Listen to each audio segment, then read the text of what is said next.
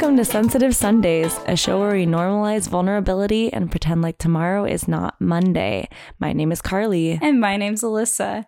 And today we're talking about getting vulnerable, being vulnerable, and sharing some of our common insecurities and Mhm. uh, just kind of getting into it. I'm pretty excited. What about you, Carly? Yeah, I'm feeling pretty good. Thanks for asking, Elyssa.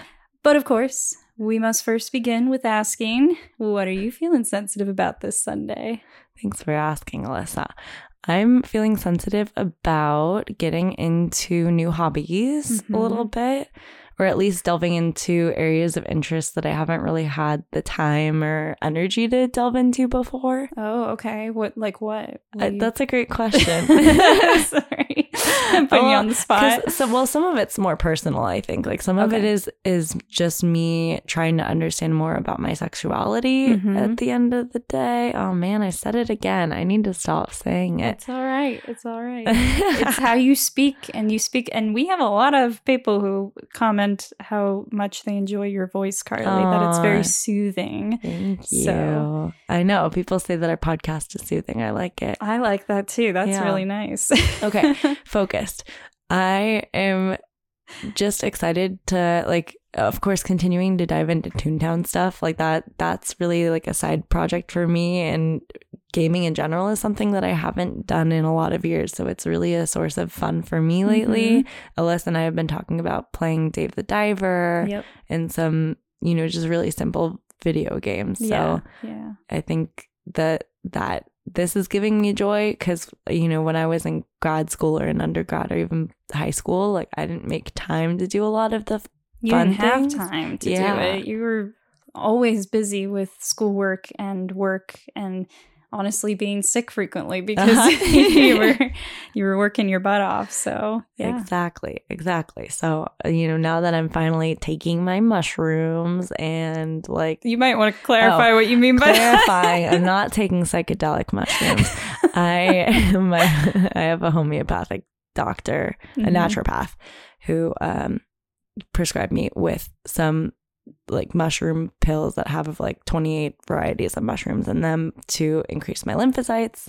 Wow, this is really personal. And and it's been working. So um you know, here's to hoping that these mushrooms heal me in some way. I sure hope so. Hey, and I know that this is really personal, but it kind of connects to our topic today of just vulnerability in general. Yeah. Like doing this podcast, period, is a very vulnerable thing because we are constantly sharing things from our lives. We're not coming up with stuff or making Mhm. what I mean, making stuff up. We're talking about things that we've actually experienced and and Yeah. that's something I'm happy we're doing. That was the whole point is that for people to be able to relate to us and understand that they're not alone and maybe relating to some of these feelings and Yeah. thoughts. So I appreciate you sharing. And Yeah. uh, I'm excited to play some more games with you. You. me too, me too. I helped Elyssa find a, a pumpkin head the other day in Toontown and it was yes, really she's fun. so sweet. I could not figure it out. I don't know if my computer was just glitching or something. Yeah, but probably. Yeah. Because we were walking around a character and Carly's like, Do you not see him? And I'm like, No, I don't see anything. Yeah, that was wild. Yeah. Um, Elyssa, what are you feeling sensitive about this Sunday? Well, I'm putting myself in a vulnerable state bringing this up, I suppose, because I'm feeling sensitive about losing the piano that I have in my apartment. So, being someone who's 27, I think it's really special that I have a full on piano in my apartment. I don't think a lot of people do. The story is that it's my mom's piano, and I was living with her before. And since she went to live in an RV on the road, she didn't have a place to put it, and I did. And I like playing the piano, and I try to do it pretty frequently. But anyway, in her will, it's my sister's because in my dad's will, I have his piano, but I won't get that until way later on. Do you want to clarify, Elyssa, why you won't get your dad's piano but you get your mom's? So my dad's piano, my mom's piano is an upright piano. If you know what that looks like, it's it's the kind that can kind of be pushed up against a wall. Um, it's a very nice piano, but it's you know one of the smaller ones. My dad has a baby grand. It's a very nice piano. It's one that he is super obsessed with, and it's such a nice piano. Pianos in general are not meant to be moved around a lot. It can really mess with the hardware in it. so um, I don't know how it came to be, but the will just got decided to where I'm getting the piano. And I think it's because I play more than my sister does. But because of that, my mom decided to give my sister hers, which makes sense. I don't need two pianos. but um, my sister just got a house with her husband. And so now they finally have space to take my mom's piano. And uh, I'm feeling sensitive and sad about that because I really love having this piece of instrument with me because I use it to express my feelings a lot. Yeah. I write music at the piano. I hardly ever write music just in lyric form on my on my own. Like I can do that, but I I don't prefer it. I love having the tool of the piano right in front of me to be able to like create a melody through it. And um, I just am sad that it's not going to be in my possession soon. I, I mean, who knows? It might fall through that they might have to wait a little bit longer, but it's theirs. It's not mine. So I can't really be, I mean, I can be upset about it, obviously, mm-hmm. but I can't like stop them from doing it. So yeah, I'm just feeling a little sad and sensitive about it, but yeah. I can I can work through it. I didn't have a piano for college. I bought a keyboard, a really shitty keyboard. I don't have it anymore. It's mm-hmm. it's I think I donated it to Goodwill cuz it mm. was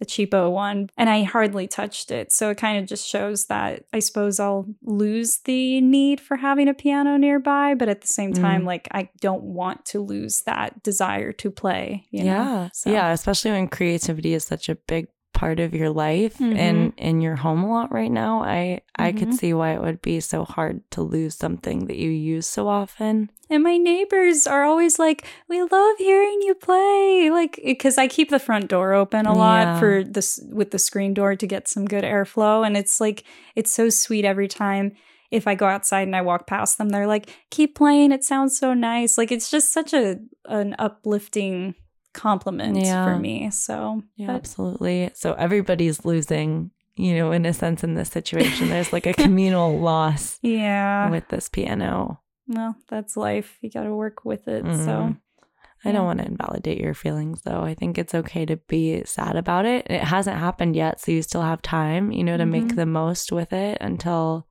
you know they come to pick it up. Yep. Well, that's the other thing. I'm feeling a little bit stubborn in regards to them coming and picking it up because just to give a little bit more background, I um, moved from unit so and so to unit so and so within my complex just a few short months ago. And they were actually here in San Diego for that weekend when we were doing the move. And, you know, you and your partner came to help out. And I even mm-hmm. had my the neighbors help out because to move a piano, even an upright one, those things like on average are at least 4,000 pounds. Yeah. And my sister knew that. My brother in law knew that. And I even like tried to ask them for their help. But um, because it was their anniversary weekend from their wedding, they claimed that they were too busy. And it just would have been nice because I wasn't asking them to move boxes or help me clean like you guys did. Yeah. I just the piano would have been and really helpful. they were staying with you for one night. Yeah. Oh, just for oh yeah, just they for at the hotel. Yeah. Okay. So like I understand it's their getaway weekend. They didn't want it to even feel like it was a visit to see me. They wanted it to feel like their anniversary getaway. And I and I can totally sympathize with that. It's just when when a family member is in need and when they've helped you a lot in cases in the past. It's like, and when it's a piece of your own property technically you would think that they would help out but they they didn't even offer. So um, i'm feeling a little spicy about that and stubborn that if they come here and want my assistance to help them move it i don't want to give it to them. Right. And i don't know if that's just childish it probably is but at the same time it's like would you want to give it to them if they had helped you move it I guess not. I mean, I would be a little bit more willing. I would feel a little less upset about the whole thing yeah. if I'm being honest. So, but it, eh, I don't know, can't control. It anything. sounds like to me that he, it sounds like grief. I mean, we talked about it before on the podcast, right? But like, this is maybe some anger, maybe some shock and denial. Like, Yep, I'm going some, through all the motions some bargaining, right now. you know, like I, if I don't help them, maybe they won't take it. Yeah. it's just a piano and it's not like anything major is going to fall apart in my life. I do have other ways of connecting to music. Um, that's just the main source that I have. So, Mm-hmm. yeah, anyway, that's what I'm feeling sensitive about. But I'm ready to get into our topic if you are. Sure. yeah, Let's let's do jump it. into it. I mean, this so this is a really loose concept for both Elyssa and I, you know, just generally talking about vulnerability and sharing it with others. I think it's a hard thing for most people to do.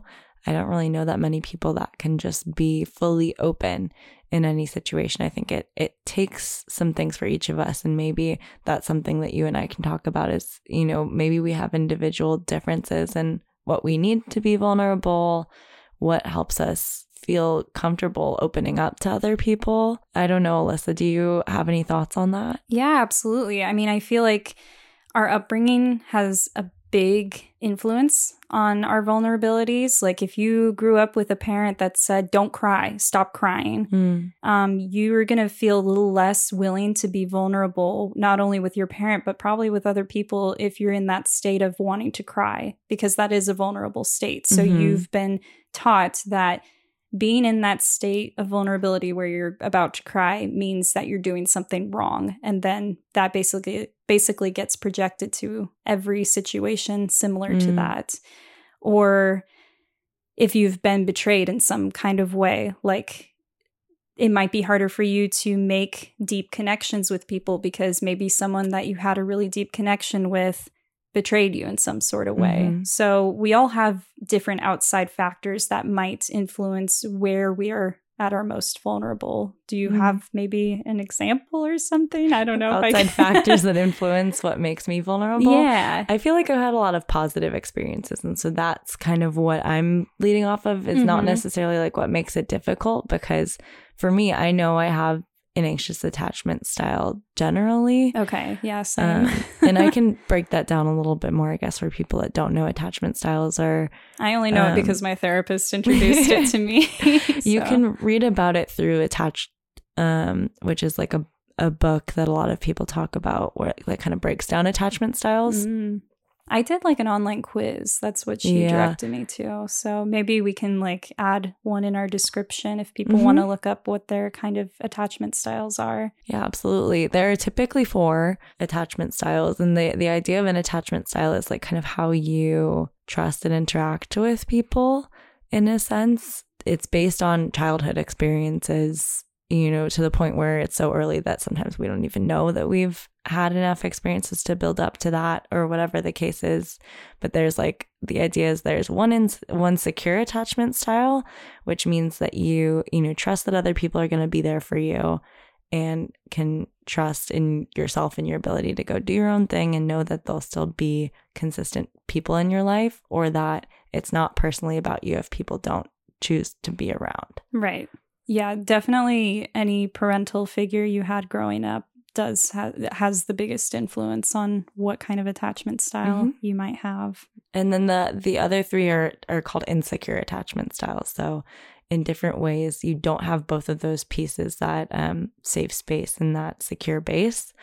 And so, you know, an anxious attachment style, a lot of the time, it's having a safe space, maybe, but not having a secure base. You know, not really knowing if the person that you're being vulnerable with is going to receive what you're being vulnerable about and be able to to soothe you, to comfort you in those situations. Okay. Um, so in relationships, you know, for me, it comes out as like, okay, I don't really know if this person's going to like me long enough, or at some point they're going to leave me.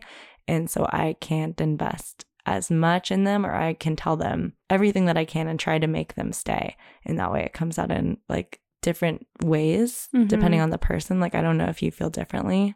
No, I would say, I mean, I think that's a common thing. Like when you feel like you're about to lose a piece of your comfort, which might, could be the relationship or whatever, you kind of do whatever you can to keep it, maintain it. And sometimes that means putting yourself in a vulnerable state so that this person will understand maybe how much you really are trying to express to them that you Mhm. don't want whatever to change Mhm. because you're putting yourself out there and yeah yeah it's kind of a powerful thing to put yourself in a vulnerable state because Mhm. it really shows people your true colors and who you truly are. Because so many people are afraid to show their vulnerabilities for good reason. There's a lot of fear behind vulnerability. There's a lot of hurt that can happen Mhm. when you're vulnerable. But it's also powerful because it can be a true, a very honest form of expression and Mm-hmm. be very convincing to people. And hopefully you're being honest when you're doing it, you know? yeah, absolutely. And part of it is uh, sometimes out of desperation, you know, like Mhm. wanting wanting people to stay, wanting things to stay the same. So part of it is just wanting to maintain, you know, the relationships that we have and you know whatever it is that you're needing. So it's not, you know, a bad thing. It can just impact people differently depending on what where they're at and what their attachment styles are.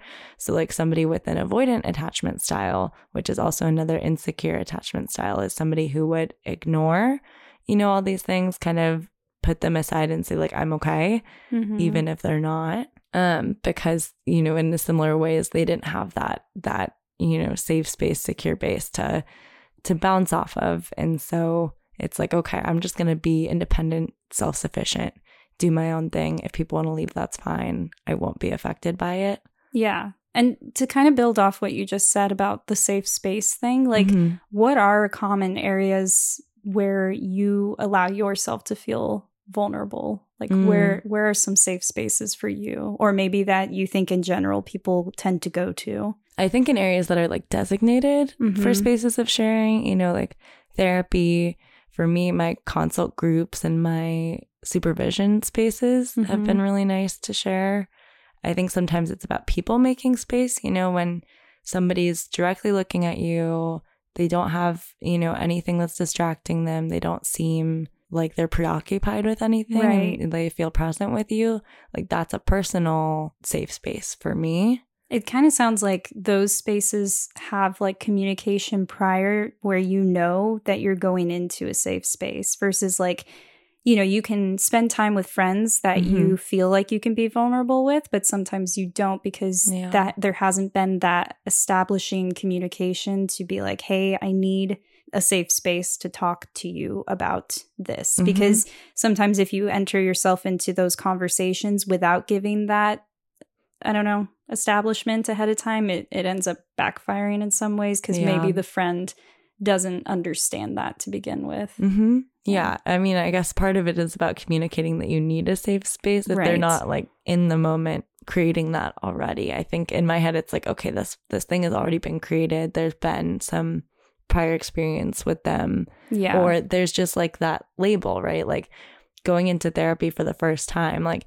you know that it's supposed to be a safe space, even if you don't know the person and you don't have an established connection. And that's not to say that it always is right. you know, a lot of people don't have positive experiences the first time that they go in, or for whatever reason, we feel like it might not be a safe space. And that's, you know, up to you and up to the therapist to, to create. Mhm. And part of that is communicating it too, in that sense. Like, in order to make a space fully safe, you have to share what the qualities are right. that, that make it safe. I feel like there are people who are just af- not afraid, but like they look down upon the phrase safe space, Mm. like quote unquote making a safe space. Like they they see it as like a a weakness, and I I see this more in macho situations. I Mhm. don't want to say macho men. There are macho women in terms of like having this mentality where it's like I don't need that. That's that's I hate to say it, but like they'll they'll say things like that's a snowflakey thing to do, but it's okay. I'm saying that because there are people who feel like it's like they don't know how to communicate it, right? They don't know how Mm. to communicate that they need this space. And maybe it's because of an upbringing thing. Maybe it's due to just certain experiences they've had in life. And I feel like it's difficult for these people to allow themselves to be in that state of vulnerability, to Yeah. have the conversations that they clearly need to have, that they want to have, but they maybe won't even admit to themselves that they Mhm. need to have or want to have. Mhm. I think you bring up a really good point about, you know, vulnerability itself. You know, not everyone can do it Mhm. so easily, you know, and I think you and I have the benefit of being sensitive people in touch with our emotions and able to communicate it. yeah. And and that's tough for a lot of people. They don't have the words, they don't have the knowledge of how to create that to be like, "Hey, can we sit down and can I share something that I've been feeling nervous about? Or, you know, like uh, the sentence that I always share with people to start opening up conversations is like, I'm feeling blank because blank. And then you say, I need blank. So, like, you know, I'm feeling nervous because I've been thinking about this thing for a while and I haven't had anybody to share it with. Uh, mm-hmm. Uh, I need, you know, some quality time to be able to talk it through. Right. And I think that you would be a great person to do it with, or what, you know? Exactly. Like identifying the type of people who are willing and capable of having a conversation mm-hmm. like that. Yeah. I hope our listeners know that if you feel like you are someone who's in this position, please don't see us as like attacking you. In, in fact, it's the opposite. We want to help give guidance possibly to allow you to be able to have these conversations, give you some tactics. Mm-hmm. And I want to normalize that too a little bit because yeah. I've been in spaces where I haven't been able to be vulnerable in the right. ways that I needed to. Like this is new as of what a year or two ago for True. me. True. Yeah, same. Honestly, it's it's really difficult to be vulnerable. It's really yeah. difficult to have the conversations and it's freaking scary to try mm-hmm. and find the right people to actually be vulnerable with because of course there's always the possibility of someone taking your words and using them against you. I mean that happens all the time and it's terrifying and it's it's hurtful. But at the same time it's like you kind of have to figure it out. You have to figure out who you can trust, who you know won't cast judgment on you for the feelings you're going through. And more likely than not, the people you're talking to about this stuff, they're probably going through it too. They mm-hmm. or they probably have at one point. Mm-hmm. So that makes sense. It's it's hard. I mean, Elyssa's been vulnerable with me, and I haven't made a safe space for her in the past. So you know, not to say that that we're perfect either at, at creating a safe space, at talking through our feelings. Like it's always a work in progress, but I think what's helped is talking about it. You know, talking about what we're wanting in those spaces. Mm-hmm. Being being very forward and communicative is very important. Like if you need to go into a conversation with someone and say, "Hey, I really just need someone to listen." Mm-hmm. I, I other times I want advice, but right now I just need to feel heard. I need to feel understood. Mm-hmm. And it's important to say that in the beginning. And then if the person who's there for you can can feel confident enough to say, okay, I can do that, or the opposite say I, i'm not capable of doing that i really want to be able to give advice because that is i personally think that's kind of human instinct is mm-hmm. to want to fix the situation especially if it's for someone you really truly care about like you want to help them through it mm-hmm. but at the same time you have to listen to them because mm-hmm. they're asking you to just listen yeah it's a it's honestly a skill. Like there's a reason why therapists go to school and get their masters to do the work that they're doing and to do further school to get specialties because yeah. it is a difficult skill to obtain. Not a lot of people have I mean, the correct word is emotional intelligence for it to understand where to jump in and where not to, mm-hmm. where to ask questions and when not to. Yeah. And some people feel like they don't have friends who who know those things, you know, and so what do you do in those situations? You know, for me as a therapist, it's like, okay, well, you know, what are some hotlines, you know, that I could give you if you don't have anybody else that you want to talk to and I only see you once a week, you know, right. what who else can you call, you know, when you need support or you know, are there teachers that you could reach out to if they're kids? You know, I'm thinking about teens, I guess, mostly. Um, but like, you know, in adults who are coworkers that you can reach out to, you know, worst case scenario, there's, I feel like there's always somebody that has a capacity to, and it's just about figuring out who, who it is. And it's different for everyone. People need different things. And I think you and I need, need similar things. I kind of wonder because as I was listening to you speak, it made me realize like you were talking about offering people resources and things to turn to when they're having moments when they're not at their weekly therapy session or mm-hmm. something. And it makes me wonder, especially, and I'm kind of shining a light on myself right now, putting myself in a vulnerable state, that like I've been a long term relationship gal. I have been in relationship after relationship literally since freshman year of high school. And I feel like one of my tactics to get through the hard moments in life is relying on my partner mm-hmm. to always be there for me and using I hate use, using the word using, Uh-huh. but like, uh, I don't know, using Benefiting from yeah, benefiting from him to help get me through these moments and being able to kind of always have someone with an open ear. yeah. Granted, I'm not someone who tends to blurt my feelings all the time. I tend to keep them locked in, but it's nice to know that I have. Mhm. Even having a best friend, though, like sometimes there are moments where I feel like this isn't the right thing for me to talk to her about. Mm. It's better to talk to him about, and then vice versa, too. Mhm. So I feel like maybe I I draw myself to being in these long-term committed relationships obviously for other reasons too, Mhm. but one of them being because it's nice to have that safety net of a person Yeah. always there to have that conversation when when I need it with proper communication, obviously Yeah. but it just kind of makes me feel that much more impressed by people who don't do that, who don't feel the need to be in a relationship to get through those moments. Mm. They find their own tactics, whether it be like what you were saying that you offer, like there are different channels, Yeah. but people just find different ways to get through these things, get Mhm. through.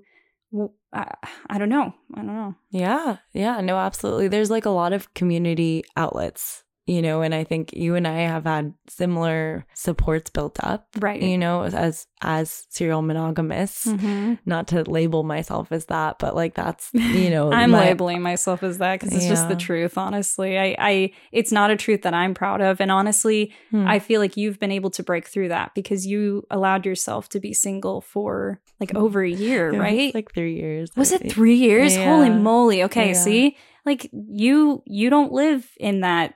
You, you don't have to live. Not that I have to. Whatever. I'm like spiraling right now. What I I'm know. saying is like you've been able to kind of break through that label because you did allow yourself to have that time to be on your own Yeah. and figure yourself out and figure out how to get through those hard moments without it being put on a partner. Yeah, yeah, and and you figure it out. You find your community, and I guess that's the audience question for the week, right? Is like, who do you go to when you need support or when you want to share, you know, an insecurity or a vulnerability that you've been dealing with, and And how do you approach it? mm-hmm, Is what I would want to know too. Yeah. Yeah. Like, is there effective communication in place or is it just all around well known in that relationship or relationships that, like, if a certain tone of voice is being used, you know to be taking the situation very seriously Mhm. or whatever it might be? yeah, and I think sometimes it's worked in, right? Like you start by being like, "How are you? How are things going?" And then that gives an opening to like how much you want to share, kind of, you know, getting a response from people of what they're open to hearing about, listening to, vice versa. I think my question is, you know, Elyssa, since you just shared something vulnerable that sounds like an insecurity in a way, you know, how does the insecurity piece play into it for you? You know, it's one thing to be vulnerable about your life, but it's another thing to be vulnerable about an insecurity, which for me is like, okay, something that comes from a place of shame Mm-hmm. about myself. Well, I feel like, I mean, you said it, like, there is a lot of shame around your vulnerabilities. I feel like that's kind of where it stems from. Mm. Like, my example earlier about your parent telling you to stop crying, they're using shame in that Mm-hmm. in that moment for you to feel shameful about crying Mm-hmm. which there's nothing to be shameful about when needing to express those feelings Yeah. i it's a scary thing it is an insecurity of mine Yeah. that I have been in relationships nonstop since freshman year. I also try and tell myself that it probably is just who I am as a person. I have a lot of love mm-hmm. to give, and I love being with somebody. I love sharing my life with somebody. It just feels right to me. Yes, there's the fear that maybe it only feels right to me because it's all I've really known for Mhm. the longest, for the majority of my life now Mm-hmm. but I have to realize it's either okay, I take the leap of faith and maybe change my situation, which I don't want to do, Mm-hmm. or I come to terms with it. It just might be who I am and Yeah. be okay with that. Wow, I am really getting vulnerable with I our audience right now. I know. Thank you for sharing, Elyssa. A perfect model of being vulnerable with your insecurities. yes. And, you know, even the self compassion that you provide yourself, you know, is the, a huge first step, right? Like, I link insecurity and shame together a lot. And there's uh, this social worker, Brene Brown, who's pretty big in the psychology field and self help field, but her specialty is shame. She's made whole books about it. Um, I think like Daring Greatly and all of those books are partially about shame and her research in it. And she says, you know, we have all these shields to shame. We mostly hold it in. We can act out against other people when it comes up. We can move towards and be really like nice and people pleasing. We can you know, move away and run away from situations. And, you know, we do all these things with our insecurities. Like, I mean, for me, I keep them in, you know, for sure, unless there's a situation where I feel comfortable with the person and can share that too. And that's what she says is like the ultimate way to build shame resilience is by sharing, is by communicating it. That's mm-hmm. what I mm-hmm. was thinking. Like, your insecurities can really only be used against you if you allow other people to use them against you in some ways. Mm. Like sharing them almost alleviates the power that it holds over you because sure people can use it as fire against you but by sharing it you're giving yourself the power to know that it doesn't hold as much power over you as mm. it as it needs to be. Mm-hmm. Like sure, someone could send me a really nasty message after listening to this podcast and saying, "Wow, you're you can't live life without a man or without a partner. Like you you're just I don't know. I'm trying. I don't want to think of something. I don't want anybody to actually message me that. But like, I'm choosing to share this vulnerability, and how I see it is, if someone takes the time to send me that message, it means they're kind of sharing that vulnerability too, or mm. they have their own insecurity attached to it in some way shape or form mm. that it encouraged them to go out of their way to message me and point point it out furthermore for myself yeah. Does that make sense? I don't yeah. know if I'm making sense. I mean, that's a really kind reframe on a situation where yeah. somebody uses your your insecurity against you because, you know, you can decide for yourself whether their judgment matters or not. And I think that's the tough part for me is like you know, when I'm sharing an insecurity, the last thing that I want to hear is a judgment, right? You know, Absolutely, like yeah. Uh, examples when I think about, you know, recently sharing inse- insecurities is like, you know, I talked to my partner about my body and how it's going to change and how it already has changed. Mm-hmm. And, you know, he's pretty unwavering in like the fact that he still likes me. But I imagine if the situation was different and he'd be like, no, you, you need to look this way or right. you know like no I you know I had some clients who had who were married and had difficulties around like I want you to be healthy and being healthy meant being skinny. Mm-hmm. and and that to me is like the scariest thing that like I share you know my vulnerabilities about my size with with somebody who I want to see me as attractive. Right. And they say you know I'll only see you as attractive if you look this way. Mm-hmm. It's really dangerous. It's a dangerous playing field because when you open yourself up like that and you end up getting a negative response instead of positive, obviously you can easily either take the situation and be defiant against it and say, no, I'm not going to let this affect me, mm-hmm. or you can spiral. And that's not helpful for yourself. Yeah. And I guess in deciding not to use it against you, you know, I guess it's evidence. No matter what, like this is information that you get to decide what to do with. You know, people's response when you share tells you whether they're a safe person to share with or not, whether exactly. you can talk about that thing with them. Um, so it's helpful, you know, no matter what, to be vulnerable. And it's just a matter of, you know, if you can intentionally do it and know that the result it only dictates information about what this other person is like and thinks and feels. Mm-hmm. Sorry, I feel like I got us off track going into the whole like outside of vulnerability, and you were talking about shame, and then we're talking about insecurities. I know it's all connected, but no, I feel I like think, I kind of brought us off off track. I, I think I think this whole thing was on track, Elyssa. Was it? Okay. The only thing that I missed was talking about the fourth attachment style, and everything else. But okay. I, you know, I think I guess in summary, just the last bit um, before we kind of summarize our main points about the topic is the the fourth attachment style disorganized attachment it often comes you know with trauma because it's kind of a mixture of the other two insecure attachment styles you know going back and forth between really wanting and needing connection and being at a place where you're like, oh, I don't need any connection. I'm just going to be myself and be fine. It's it's kind of that in between bouncing uh, attachment style. Yeah.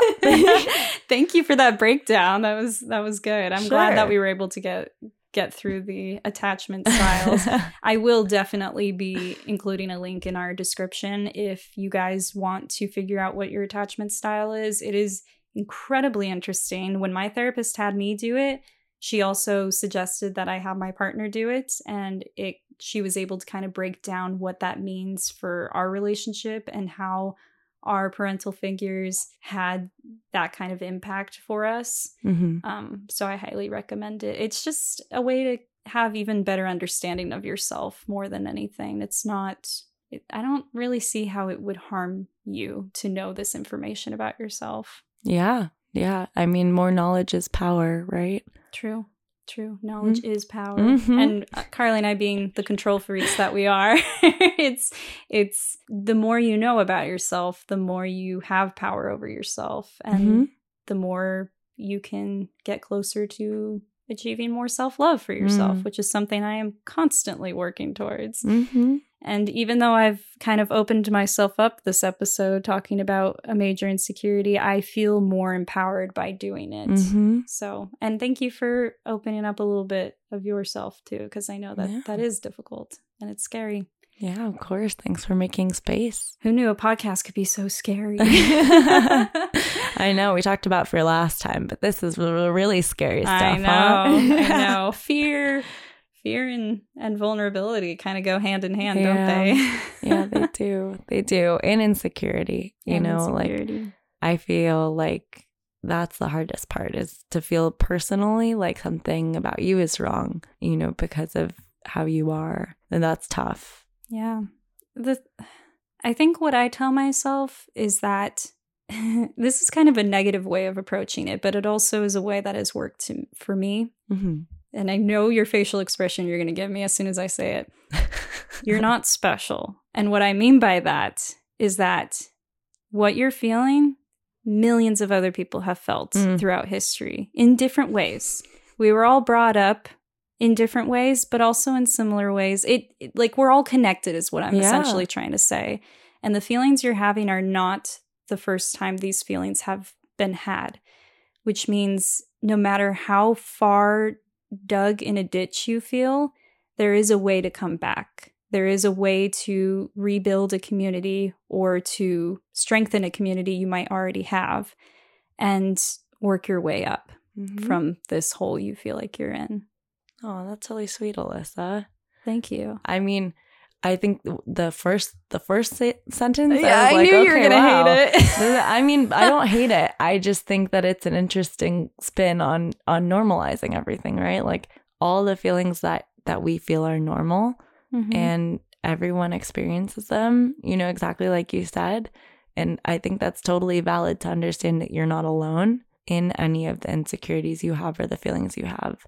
I, you know, I was talking to a client today about you know them not feeling good enough in some ways not coming from like childhood. And you know i i definitely feel the same way sometimes so you know and it's not like i can share that with them but right right but just to know you know, it's validating to me sometimes hearing my clients talk because it's like, oh, I go through the same thing. And it's helpful to know that I'm not the only one that's feeling weird about this. Wow, that's kind of a perk to have in the job, isn't it? I know.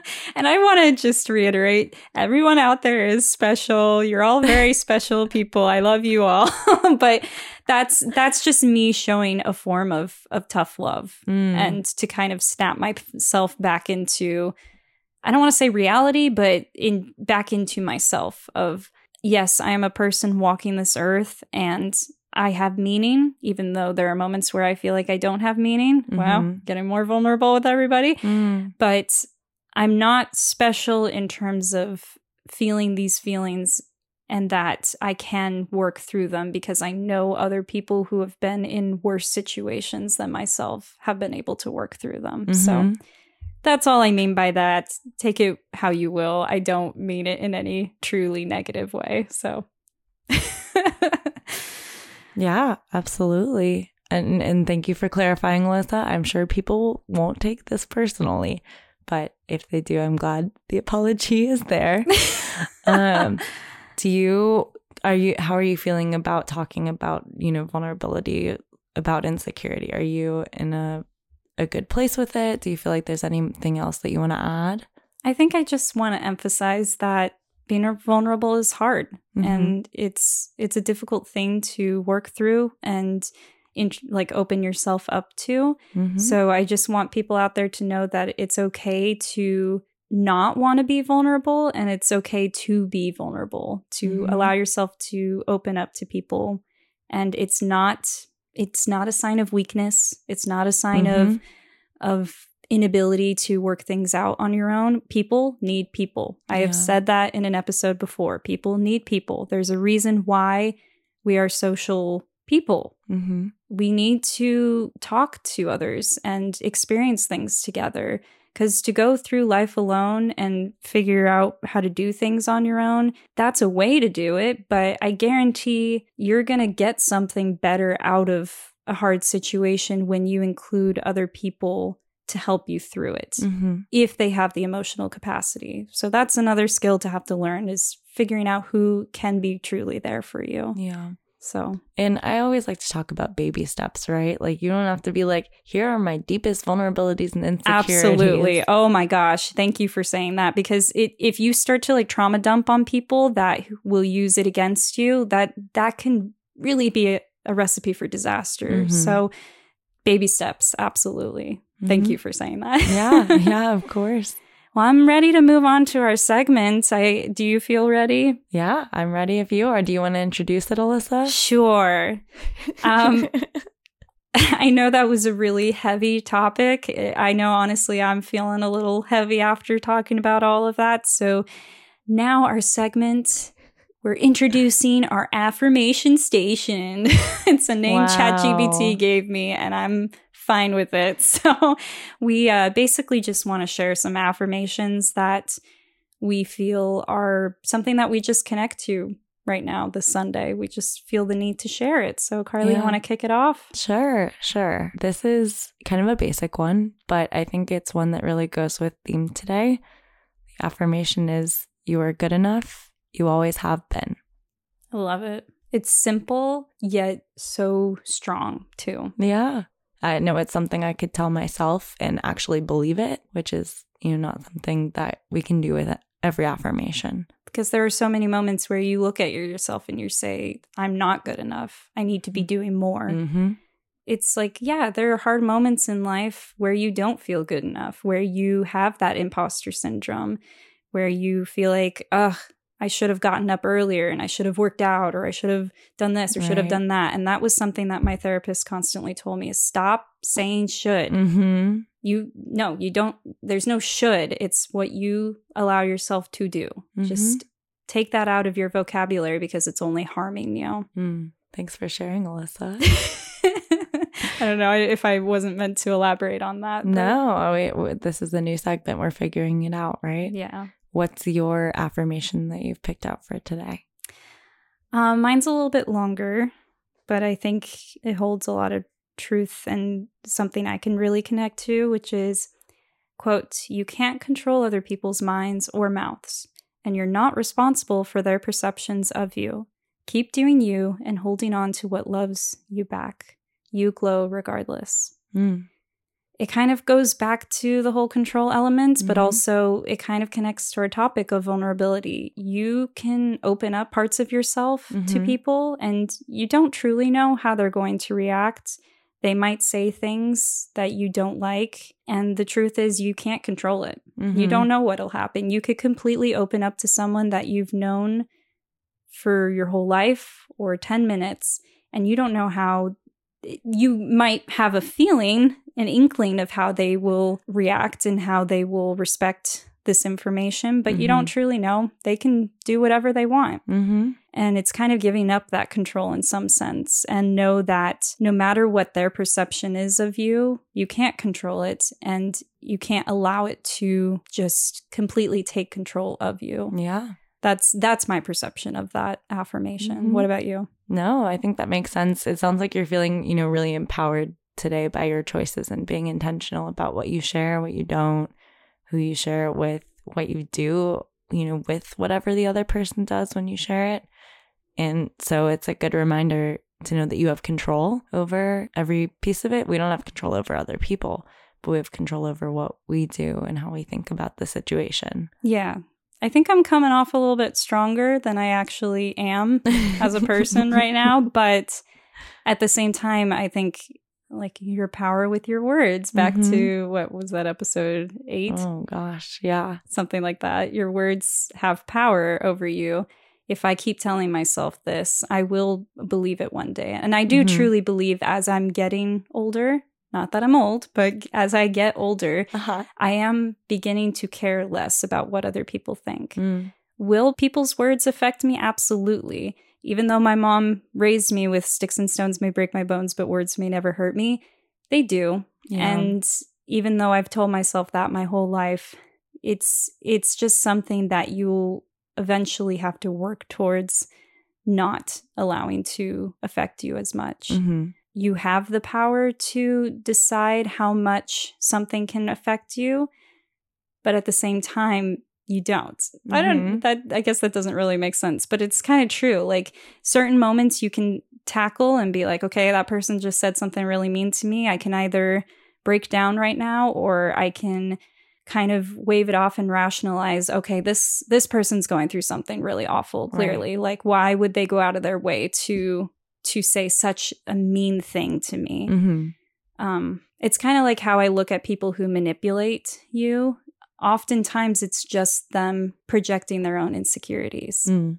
So I think I'm trying to work on my emotional intelligence in situations like that where I don't just get butt hurt by the situation. I still defend myself because Mhm. I don't I don't believe in just sitting there and taking the mistreatment. But I also think that there's so much energy, emotional energy wasted on people like that who are just trying to hurt you Mm. because they're hurting. Hmm. I don't know if that's gotten too off topic, but that's how I, I feel connected to this. So That makes sense. That makes sense. Yeah, thanks for elaborating, Elyssa. And you know, I, I guess giving people an idea of what it means to you. You know, they can take these affirmations the way they want to. They can decide to repeat them to themselves too. You know, if if you've heard either of these and feel like they're ones that impact you or that you need to be hearing right now, then that's something you can repeat to yourself. The the goal is for it to be something that you believe and practice believing just to remind yourself, you know, of how to be intentional in your life. And both of these affirmations are from the Instagram We the Urban. Um, they're I- great. They're a great profile. Highly Mhm. recommend following them if you would like to. Mhm, absolutely. I think they post daily, don't do they? I don't know. It could be daily affirmations. It might not be, but anyways, we recommend it. Yeah, absolutely. Make your feet a little bit happier Mhm. sometimes. I I think that's all for me today. Yeah. If you guys have any affirmations that you'd like to share with us, that you would like us to say on the podcast, you can email them to us Mhm. at sensitivesundays.podcast at gmail.com. Mm-hmm. or you can message us through our Instagram account, sensitivesundays.podcast. I always forget to say the at sign before that. You Whatever. Everybody knows Okay. Instagram, or I like to believe that. um, but yeah, honestly, I would love to hear if there are people out there who say daily affirmations. Mm-hmm. That's awesome. Please let me know what they are and if you feel like they make a true effect on you cuz I that's I think it's such a cool practice that takes no money, takes hardly any time to do and can leave a lasting effect on you. So, I'm a big advocate for it. Do I ever do it? No. no, and and that's okay. We want to practice what we preach, so that's why we leave the option open to you to decide what we do. But we'd love to hear feedback. Tell us, you know, what you've taken out of this and what you've already been practicing. Mhm. Um, and I, I also wanted to thank y'all for listening this far. I think Elyssa and I realized this is episode 14, and that's crazy that we've created that, many. Crazy. Oh my gosh. I'm so thankful though. Like Yeah. I'm thankful that we took the time to build this platform for us to have these conversations. I feel like it allows you and I to be closer as friends. Mhm. And we are being vulnerable on this channel. We are speaking our mind and feeling our feelings and hoping that people are not only listening, but starting their own conversations, Mhm. speaking their mind and feeling their feelings because there's so much in this world that it's so fast paced, it's so cut and dry Mhm. that it's I think it's so important to take a moment and allow yourself to have those moments to feel your feelings and have these conversations. Absolutely. So hopefully that's that's the work we're doing. exactly. And um, I guess, you know, thank you for being here. And if you don't come back, we might cry. Oh, I'm so vulnerable. God, that was quite a noise. Oh, that's funny. Um, and have a great rest of your Sunday and a good week. And we'll talk to you soon. Bye. Bye.